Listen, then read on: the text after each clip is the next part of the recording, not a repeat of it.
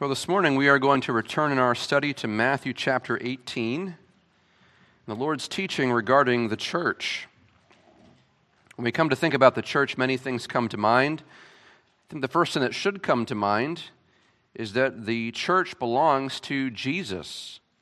Matthew 16, 18, Jesus tells the disciples that I will build my church. He owns it, He possesses us. And what is the church? It is the gathered assembly of those who have been redeemed by Christ. Those who, although we were dead in our trespasses and sins, have been forgiven and bought back and redeemed and saved and transformed and transferred into a new kingdom. As Colossians 1 says, the kingdom of God's beloved Son, in whom we have the forgiveness of sins. So we are redeemed by Christ in order that we might live in Christ. This is why he calls us his body and he is our head according to Colossians 1:18 and Ephesians 1:22. And in Christ, according to Ephesians 4:15, we are to grow up into all aspects into him who is the head, even Christ, from whom the whole body being fit and held together by every joint supplies according to the proper working of each individual part, it causes the growth of the body to be built up in itself in love. So we are put together and built together and growing together. We are his flock according to John 10. We are his household according to Ephesians 2:19.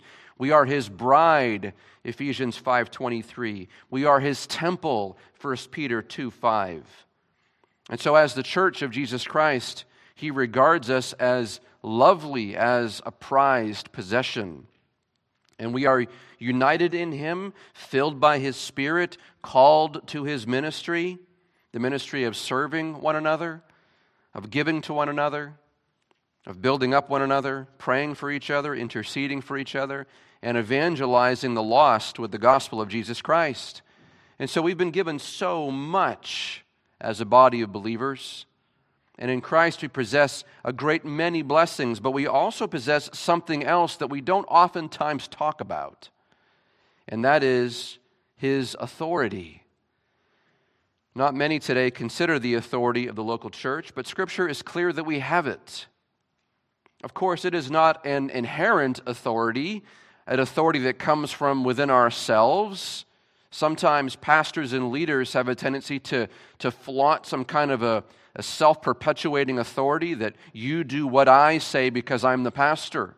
Or other times it'll be the congregational membership that will say that we, we have the authority. We can, we can vote you right out of the assembly. And co- straight congregationalism which is in old, old days known as Brownism, a straight democracy, is actually very dangerous. And I'm saying this as a Congregationalist pastor. Congregationalism can be very dangerous if it is purely democracy without an elder, a strong elder led presence. Because then we start to wield a, supposed authority against uh, the, the body of Christ, against the doctrine of Christ, if we were so to do so. And so we don't have an inherent intrinsic authority. It's not our authority. Our authority has been delegated to us by Christ. It is a delegated authority. It is by the authority that Christ has established the church on earth, and we are to be his witnesses. In fact, the church is the only true bodily presence of Christ's redeemed kingdom on earth. The church is therefore the, the preview of the millennial kingdom. It is a taste of heaven, of the eternal state. Now, again, with all that being said, the realm of the church's authority is pretty limited. We, we can't wield this authority willy nilly. There is only so many ways that Christ has delegated his authority for us to be exercising, and yet one of those ways is through church discipline, especially with regard to the forgiveness of sins. And so, if you haven't already turned there, go to Matthew 18 in your copy of Scripture. We're going to be working our way just progressively through. We've spent the last four weeks talking about church discipline, specifically verses 15, 16, and 17. We've tapped the brakes and slowed way down in order to expand the teaching of these verses, and hopefully, uh, you all have a better understanding of how the church is to discipline those who are caught in some kind of a sinful trespass. that one day when this actually comes to fruition on a larger scale, we'll have tools by which we can exercise this authority. And so that has been, a, I think, a helpful and needed precursor to this. But the progression of Matthew 18 builds slowly and steadily. And if you've been with us for a while, you've seen we started in Matthew 18 quite a while ago. I mean, we've been working our way through slowly, steadily. Jesus seizes the opportunity to teach the disciples about how they are to minister to his little ones, to those who belong to him. The Lord does not desire that any of them should stumble into sin. Rather, that we as believers, as his little ones, should be preserved and nurtured. Verse 14 So it is not the will of your Father who is in heaven that any one of these little ones should perish. So God's desire is that all of us who belong to Christ will make it to the end. We're not going to fall off and drop off. Again, God's desire is that we persevere. And yet, sometimes, as His beloved little ones, we do stumble. We do fall into sin. And when we do, we need to be rescued. And that is the job of the church. The Lord gives forth his plan of rescue, his plan of reconciliation, his plan of restoration. This is what we know to be church discipline. Again, Matthew 18, starting in verse 15, just to recap here, to remind your, your understanding here. If your brother sins, go and show him his fault in private. If he listens to you, you have won your brother. Verse 16, but if he does not listen to you, take one or two more with you, so that by the mouth of two or three witnesses every fact may be confirmed. If he refuses to listen to them, tell it to the church. And if he refuses to listen even to the church, let him be to you as a Gentile and a tax collector.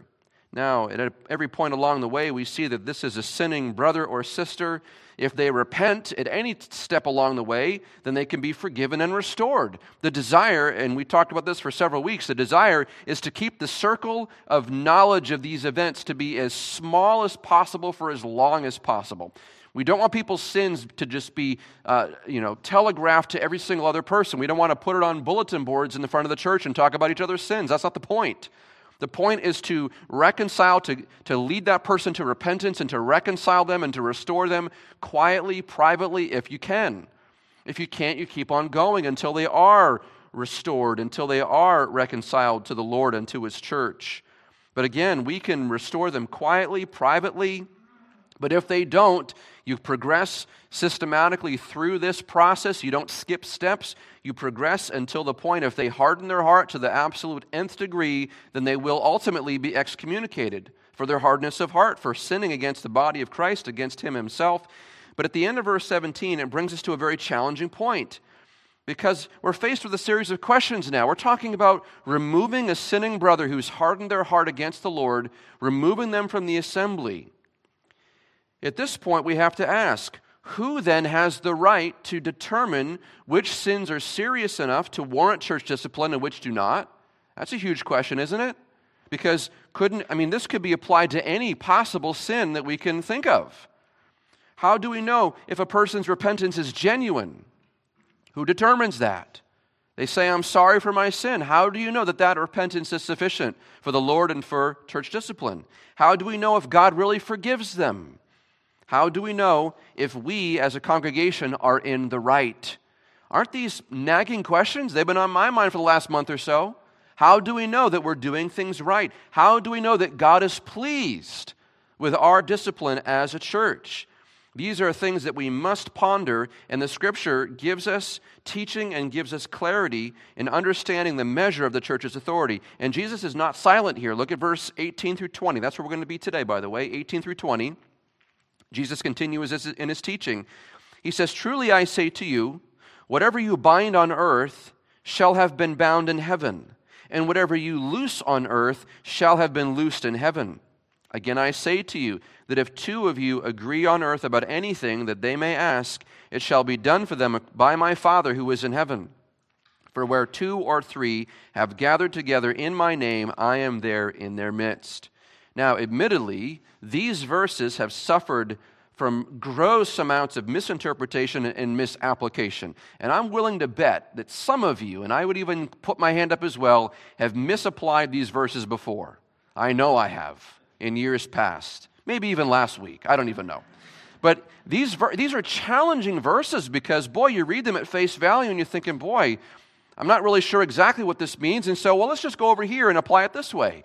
But here's the thing we need to understand. Verse 18, let me just go through some of this. 18. Truly I say to you, whatever you bind on earth shall have been bound in heaven, whatever you loose on earth shall have been loosed in heaven. Many interpreted this over the course of time to mean that uh, we are given the authority or the ability to conform the will of heaven to the will on earth.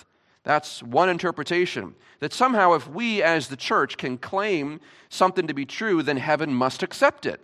That, that seems a logical interpretation of this verse. The Roman Catholic Church has used verses like this in order to justify the power of popes and magisteriums in the church to create new canon law. And they'll say, well, the Bible tells us that we have the right to do it. So we'll, we'll create a new law and that we're, we're going to bind it on earth, and so therefore it must be bound in heaven. Is that what this, this verse means? That the church on earth determines something to be true, and so therefore heaven is bound to accept it. Verse 20, that's another one, another interpretation of verse 20, where two or three are gathered together in my name, I'm there in their midst. We've all heard that verse, I'm sure, used in different capacities. Men have, many have seen this as justification for various small group gatherings being accepted as churches. The small group, the, the house church movement has flourished based on the back of verses like this that if me and my buddies get together, suddenly it becomes a church gathering. As long as we do it in Jesus' name.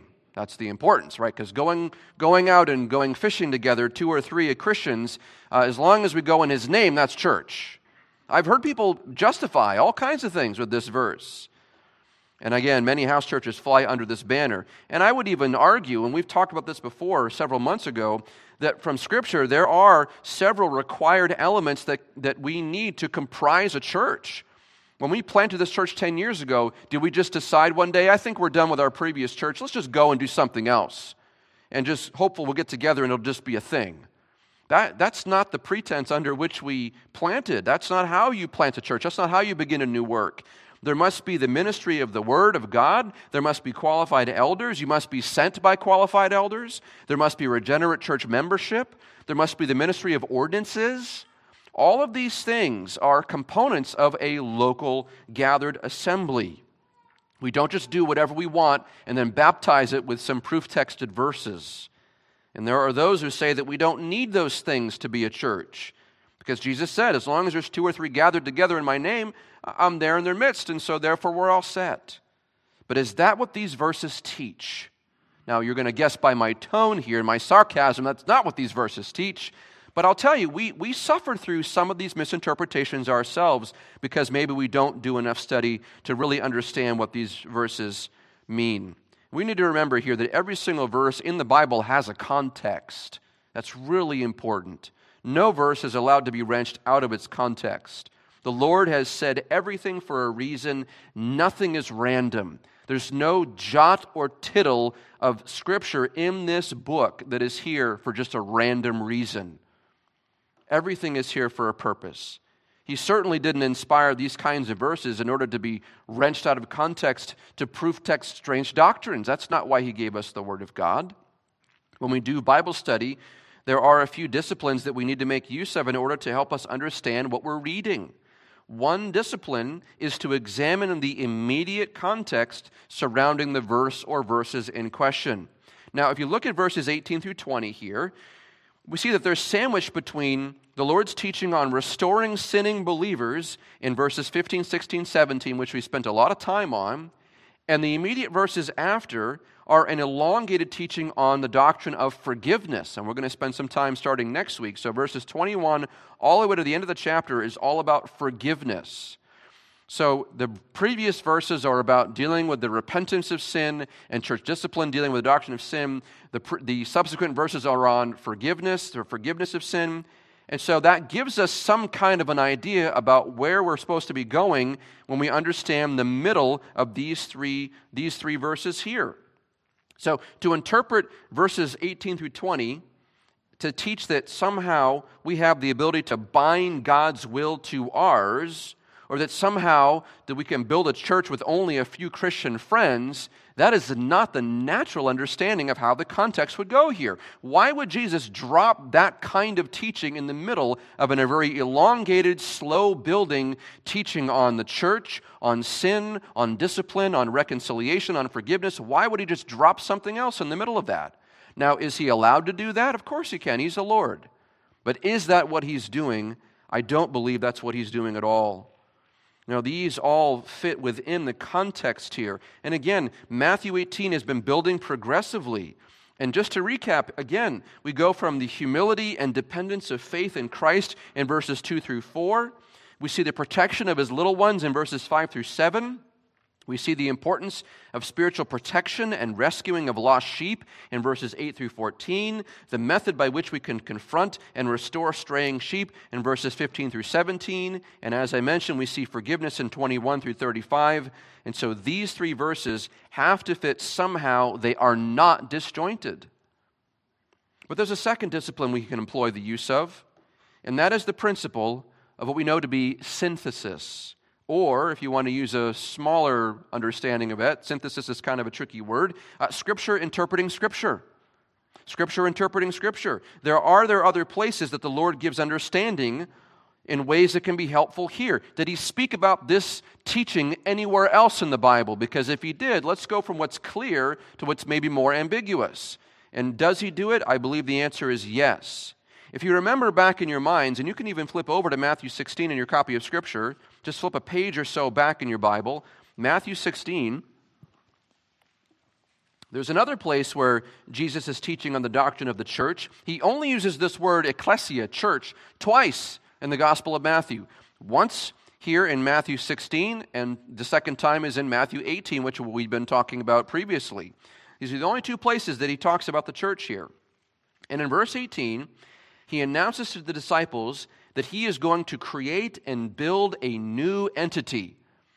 Matthew 16 is, is a, a, it's a watershed moment in his teaching. He tells the disciples, I'm going to do something new. And he's basically saying, You guys ready for, for this?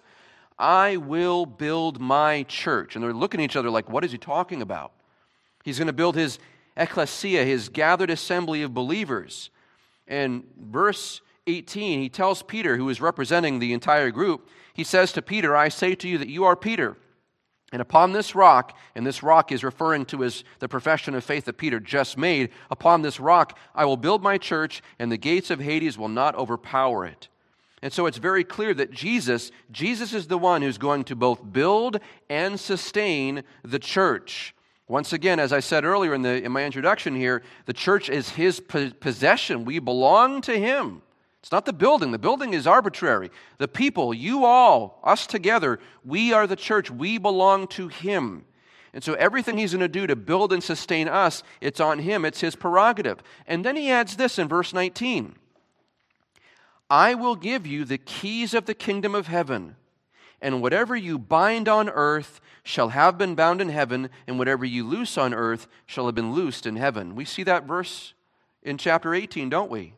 So we've seen this before. Now he's talking about the keys of the kingdom of heaven. And we, when we talked about this verse, we noted that keys, the, the notion of keys, that's a biblical metaphor for authority. Authority. To have the keys to something. If you, when you go into a, a facility, when you walk into a building, you can always tell there's a facilities manager, the guy with a big, huge, fat ring of keys on his hip. That's the guy you want to go talk to because he's the one who can open every door inside the building. He has the authority to go in the door, out the door, into the offices. He can go anywhere he wants to go because he has the keys to the entire facility. That's the idea here. Who has the keys of the kingdom of heaven?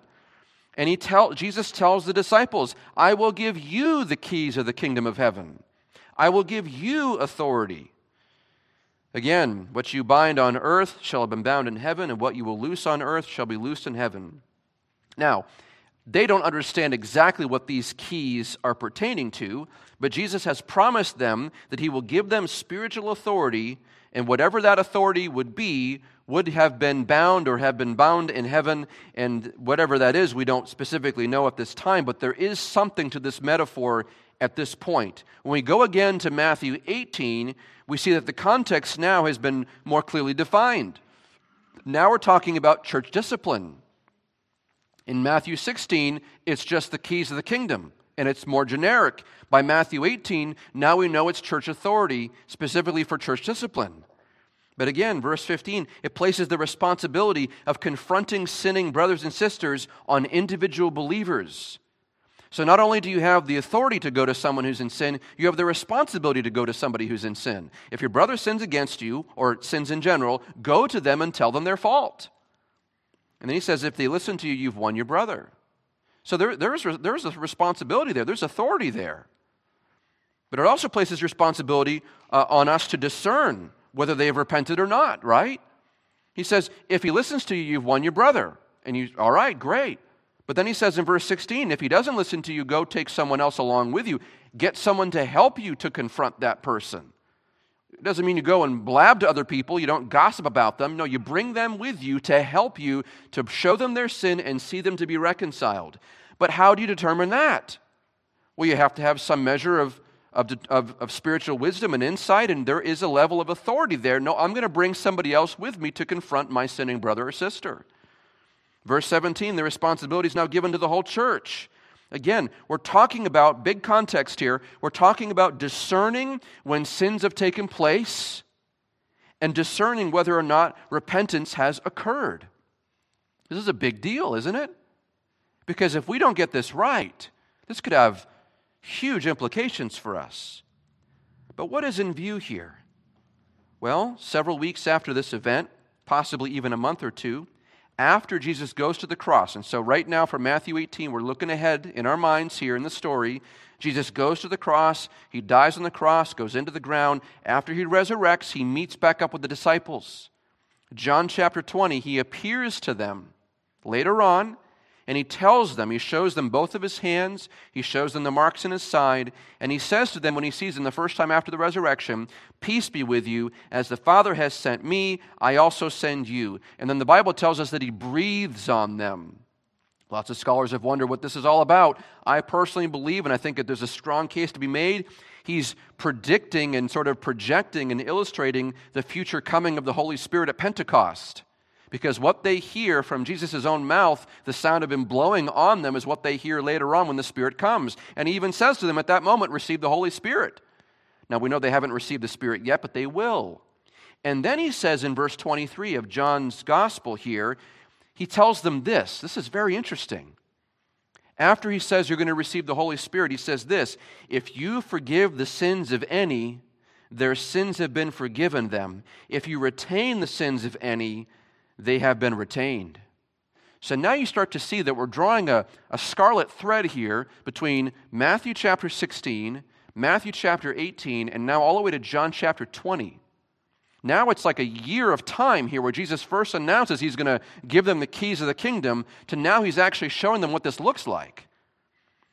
If you forgive the sins of any, they've been forgiven. If you retain the sins of any, they've been retained. And so it's clear here that Jesus intends to give the authority to the church in order with, uh, with regards to dealing with sins. And again, that seems to be the most logical sense of Matthew 18 18. Again, go back to Matthew 18 18. Truly I say to you, in the context of where we've been in church discipline, whatever you bind on earth shall have been bound in heaven, whatever you loose on earth shall have been loosed in heaven. And so, what is this binding and loosing? What are we talking about here? Well, again, in the context, in the biblical context of church discipline and forgiveness, we're talking about the issue of dealing with sins. And we consider several passages here. He seems to be referring to the authority to declare and discern if the person's sins have been forgiven. Again, the Lord grants the responsibility to discern when a sin has occurred, when it should be bound upon a person's conscience in order to confront them, when repentance has occurred, and when they've been restored. That whole block of responsibility falls on the church. Now, this does not mean that we are the ones who grant ultimate forgiveness. Only God can forgive sins. Doesn't that's what Mark 2 says, right? Who can forgive sins but God alone? That's right. We know that that scripture in Mark 2 is talking about Jesus having the authority to forgive sins. But we're not the ones who, as soon as somebody sins, we, we open up the floodgates of heaven and say, I now pronounce your sins forgiven on my own authority. It's God who can do this. And yet, we must bear witness to the promises of heaven applied here on earth. And so, again, verse 18 it's interesting because Greek scholars have been careful to tell us that the grammar of this verse, and I was looking at this and trying to untangle it, according to D.A. Carson, who's a noted New Testament scholar, he says that the, the verb tense in verse 18, he calls it a, a periphrastic future perfect. I had to Google that a couple of times. But what he's talking about here is the translation of the verse here. Some translations render verse 18, whatever you shall bind on earth shall be bound in heaven. However, it's more accurately rendered this way whatever you bind on earth shall have been bound in heaven. And whatever you loose on earth shall have been loosed in heaven, which is what the New American Standard Translation renders the verb as. Why does that matter? Are we just wrangling about terms? Why does that matter? Because it shows us that it's not heaven taking cues from us. We're not binding heaven. Rather, it is we who are taking cues from heaven. That when we're binding and loosing and forgiving and retaining, it's based on what has already been done in heaven. It already shall have been bound in heaven. So, to say it another way, we're telling people that their sins have been forgiven because the Bible tells us the conditions under which they can be forgiven. So, a person says, I'm sorry for my sin. You tell them specifically, you can be forgiven if you repent. Again, repentance, confession, obedience, all these things are talked about in the scriptures. And so when you confront a person in sin and they respond by confessing their guilt, and they verbalize that to you, when you can see it on their face, you know when a person's repentant and when they're not. I mean, all of us, if you've seen a person who's not, they just kind of roll their eyes and, well, I guess it makes you feel better. I'm sorry. That's not repentance. That's not asking for forgiveness at all. But when you see that they ponder, and again, it's not about body language because some people do it differently, but you, you, we're not fools, right? When a person is contrite, when a person tells you, look you in the eye and they say, I'm, I'm really sorry. I'm sorry I hurt you. I'm sorry I sinned against you. Please forgive me. And there's contrition, there's shame, and there's even a resolve to obey the Lord. I, I don't want to do that again. You understand what this looks like because you understand what, it, what it's going to be to forgive them. But when they do this, when they demonstrate repentance and when they bear the fruits of repentance, when you see that they've actually changed and their demeanor changes and their life begins to change, you can tell them God forgives you if they're in Christ. Why? Why do you have the right to say that? Because according to the promises in Scripture, they have been forgiven. The Bible tells us that they have been. I go oftentimes to 1 John 1 9. If we confess our sins, God is faithful and just to forgive us our sins and to cleanse us from all unrighteousness. Why do I love that verse so much? Why do I quote it every other week to you? Because I need that verse, and so do you.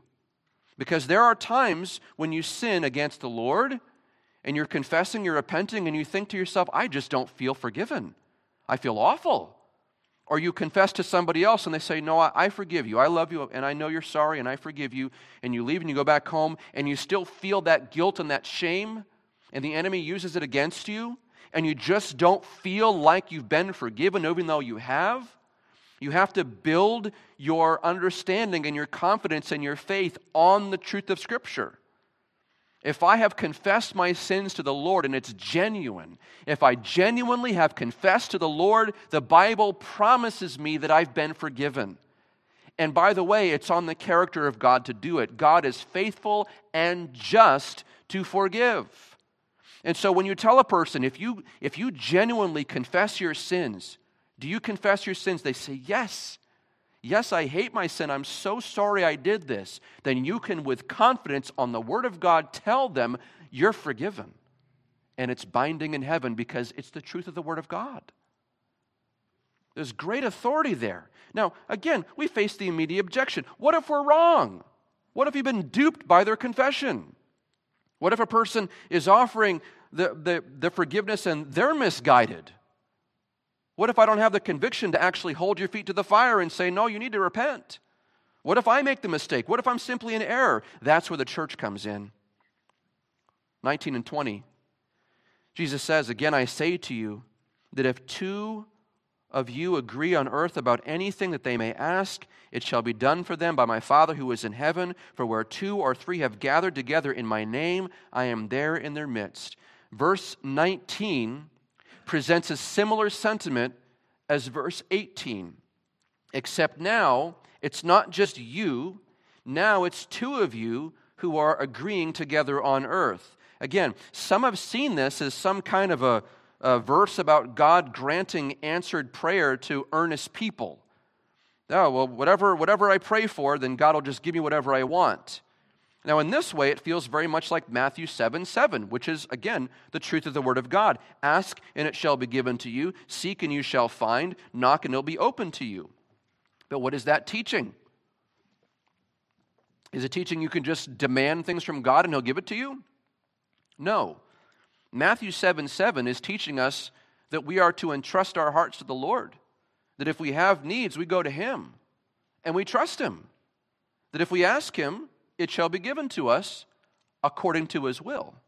Because again, I don't want to ask for things and receive things that are against the will of God, do you? I don't, I don't want anything that's not His will. So when I'm asking Him for something, the presupposition is that I'm asking according to His will, right? But He says, whatever you ask for, whatever you seek after, whatever you knock, God is there to bless you because He's your Father. He also disciplines you and chastens you and grows you. But when you need something, He's there to provide it. We are to trust Him. That's the whole point of those kinds of verses to encourage our hearts to trust in God and to seek after Him for everything that we need. He's our Heavenly Father. But is that what this verse is talking about? Is this just a verse dropped in the middle about the, the power of effective prayer? Many scholars actually see a connection here back to the broader context of Matthew 18. Because remember, Jesus has already made mention of this phrase when two of you who are gathered or two of you who agree.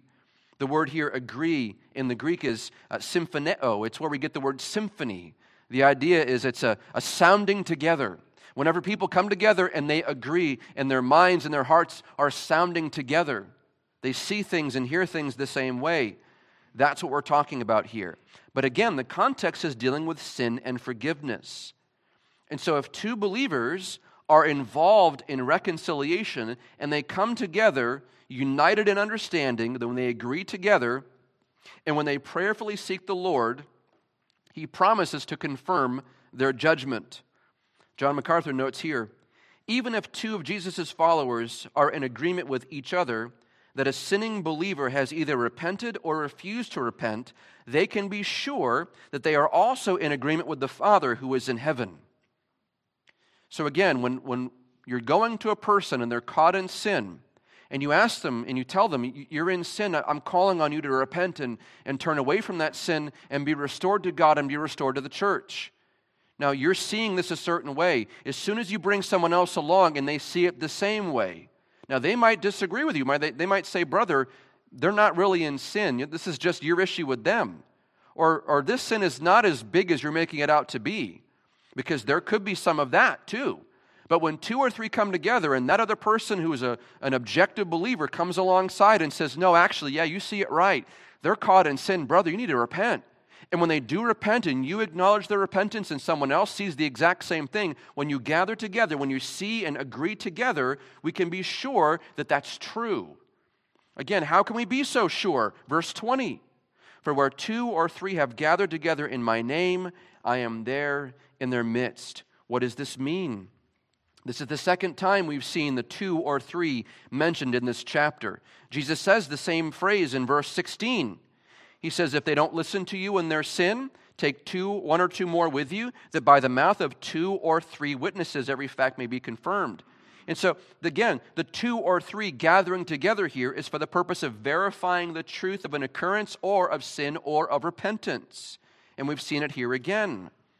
This time, however, in verse 20, it seems to be more about discerning if a sin can be forgiven or if it's going to be retained.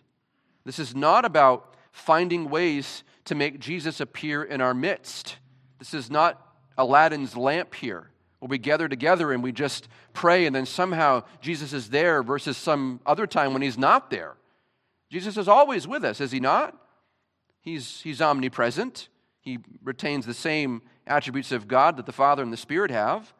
But so that's not what this is talking about. Rather, Jesus being in their midst, this is about a gathering of Christians that have to do with, with affirming judgment. When they agree together about a, a judgment about sin or forgiveness, the Lord is with them. We see this in Psalm 82 1. God takes his stand in his own congregation. He judges in the midst of the rulers. Same imagery there. Jesus is essentially telling his disciples when the two of you come together, two or three of you come together to decide a spiritual matter, specifically on church discipline, I'm with you. I'm with you. But how can he say that? Because again, what if we're wrong? What if we handle it wrong? Well, I think what's important for us, for us to note a couple of things here. Every Christian possesses two things. Every Christian possesses two things the Word and the Spirit. Every Christian has the Word and the Spirit.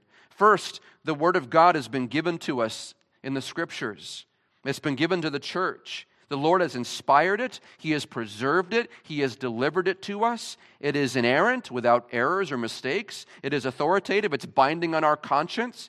It is sufficient, it's enough for every spiritual need. And the Word of God expresses God's purposes, His prescriptions, His commands and His comforts, His glory and His gospel. His Word tells us of God's standard, it conveys His commands to us. It also tells us about sin and wickedness, too. It teaches us about God's purpose to save His people by the sacrifice of Christ on the cross. And so, as we judge, as we judge things around us, we do all things according to the Word of God. And we know that if we do that, He is with us because we're using His Word. It's not that two or three who are gathered together are just writing their own rules here. It's not my opinions about a matter versus your opinions about the matter. We go to Scripture first. What does the Bible say about any matter? Is this sin? Well, what does the Scripture say? This person is guilty of strife or slander or sexual sin or adultery or murder or whatever it may be, anger that's bitterness toward another person. We can find it in the scriptures. What is sin? And so when you call something for what it is, you have the scriptures who have informed you of this truth. And so when we judge, we use the scriptures. But what if we misunderstand the word of God? Or what if we judge incorrectly? This is why he's given us the Holy Spirit who lives in us and dwells with every single Christian believer. Not only does the Holy Spirit breathe new life into us at regeneration, He also gives us illumination and understanding.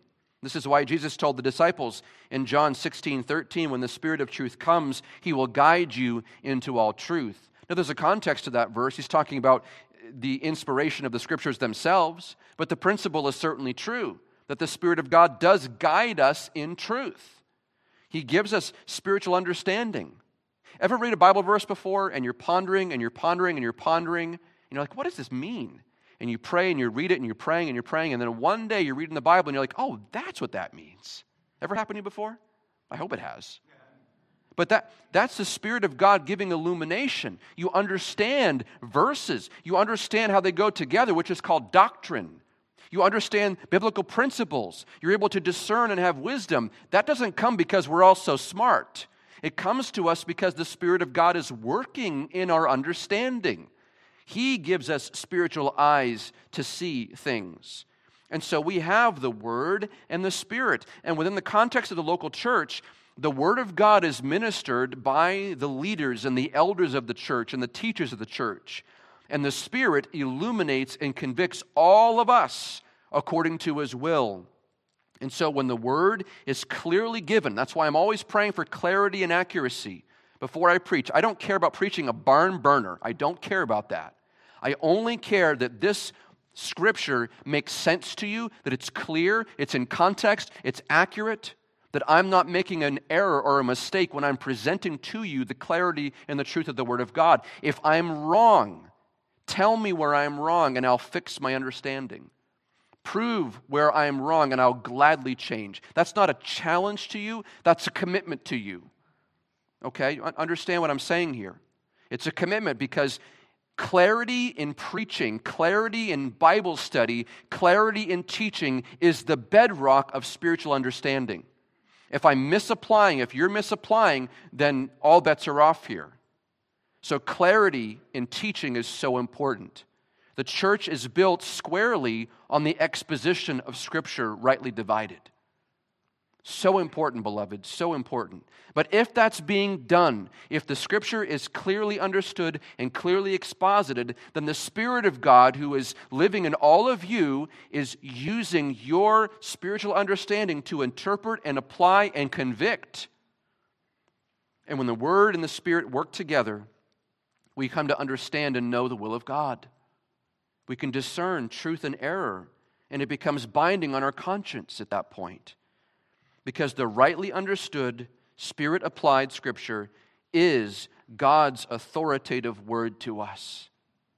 It's how we're convicted of our own sins. It's how we understand what's going on in culture. It's how we understand what's happening inside of each of us. And so, if Christ promised to be in the midst of two or three gathered together in his name, how much more so will he stand in the midst of 200 of us that will gather together in his name? And so, with regard to church discipline, when we look into God's word together and we, to, and we agree together about the nature of sin, what constitutes sin, and we agree together about what constitutes genuine repentance, and when we agree together about what constitutes reconciliation and restoration, we can be assured that Christ is here working with us and through us. And he's aligning himself to us because we're aligning ourselves to him. What is true for us on earth has been true in heaven because it's come from heaven. The Word and the Spirit have come from heaven. And in this way, the church manifests true authority to say what is pleasing to God and what is not. This is why regenerate church membership matters so much. When the elders all get into a room and a person sitting there, and it's a little bit intimidating sometimes, but when we're all sitting there in a line asking questions about your testimony and your conversion and your life, it's not because we're trying to be mean or put you on the spot. It's because we're trying to discern do you actually know and love Christ? If you do, praise God. And then you belong here. And regenerate church membership matters because of these kinds of things. But if this is just a matter of, well, I moved to town and this is the closest gathering I can find, and I'm just going to join, and you don't know Jesus Christ, you have no business deciding spiritual matters. So, regenerate church membership matters. This is also why qualified leadership matters. Because if you don't have a competent preacher or a competent teacher to give you the Word of God, and I pray that I am, if that's not happening, then all this falls apart as well. It's a sobering responsibility, beloved, that should not be taken lightly, but it's also a tremendous blessing a tremendous blessing that we get to sit under the authority of Christ and manifest, manifest that loving authority amongst one another. And we can actually have the authority under heaven to tell people when they've sinned against God, guess what? You can be forgiven. And here's how turn from your sins and trust in Jesus Christ alone who, who went to the cross and paid for you. He shed his blood to, to satisfy the wrath of God that was against you. And because of his sacrifice on the cross, his shed blood on the cross, his atonement, the payment made for you, because of that, guess what? You can have forgiveness. You can be right with God. And you can be sure of that. And if you confess and turn away and die to yourself and hate your own sins, and trust in Him and love Him and chase Him, then you belong to Him. And when you die, which is a sure reality, when you die, you will go to heaven and be with Him forever. I have the authority by the scriptures, empowered by the Spirit, to tell you that. You will see the Lord and you will live forever, and your sins will be forgiven. That's not authority I possess inherently, and neither it is yours. That's authority from the Word of God. We can tell people how to be made right with the one who created them. What a blessing. Isn't it a blessing and a, great responsibility? But this is how, beloved, we can help one another be reconciled to the Lord and to each other. This becomes how we manifest the, the authority behind church discipline. It's been given to us to help each other to be reconciled to one another and to Him. Let's pray. Heavenly Father, we thank you. We thank you because even though at face value, Lord, these verses can seem challenging, and so many have misapplied and misinterpreted these verses. And Lord, we're seeking true understanding. Lord, I'm standing before you, and I'm asking that, that this is clear. I've been praying this has been clear, Lord. But in the end, you're the one who convicts, you're the one who gives us spiritual understanding. You apply these truths to our hearts. You bind our conscience for sin, for righteousness, for judgment, for truth. You bind us to you, Lord. And you're the one who's working in this assembly. And Lord, I would even add to that if there are anyone in this assembly who, who don't know you, who've never been reconciled to you, or maybe if there's those in this assembly who are not reconciled to a brother or a sister in Christ, if they've sinned against somebody else, Lord, that you would use your word to convict them and that they would go with genuine repentance and ask for forgiveness, and that true forgiveness would be granted, Lord. Father, that's where we're going next. Your word is very clear that that's the next step for us is forgiveness. How do we forgive each other? We can forgive because you have first forgiven us. So what a great blessing it is, Lord, to stand underneath the word and myself. I'm standing under your word, O Lord. And, and we are seeking understanding of the scriptures by the Spirit. Lord, please help us. Help us to grow as a church. Help us to be submitted to you under the banner of your full, rightful authority. We thank you for the truth of the Word of God. We pray all this in the name of Christ. Amen.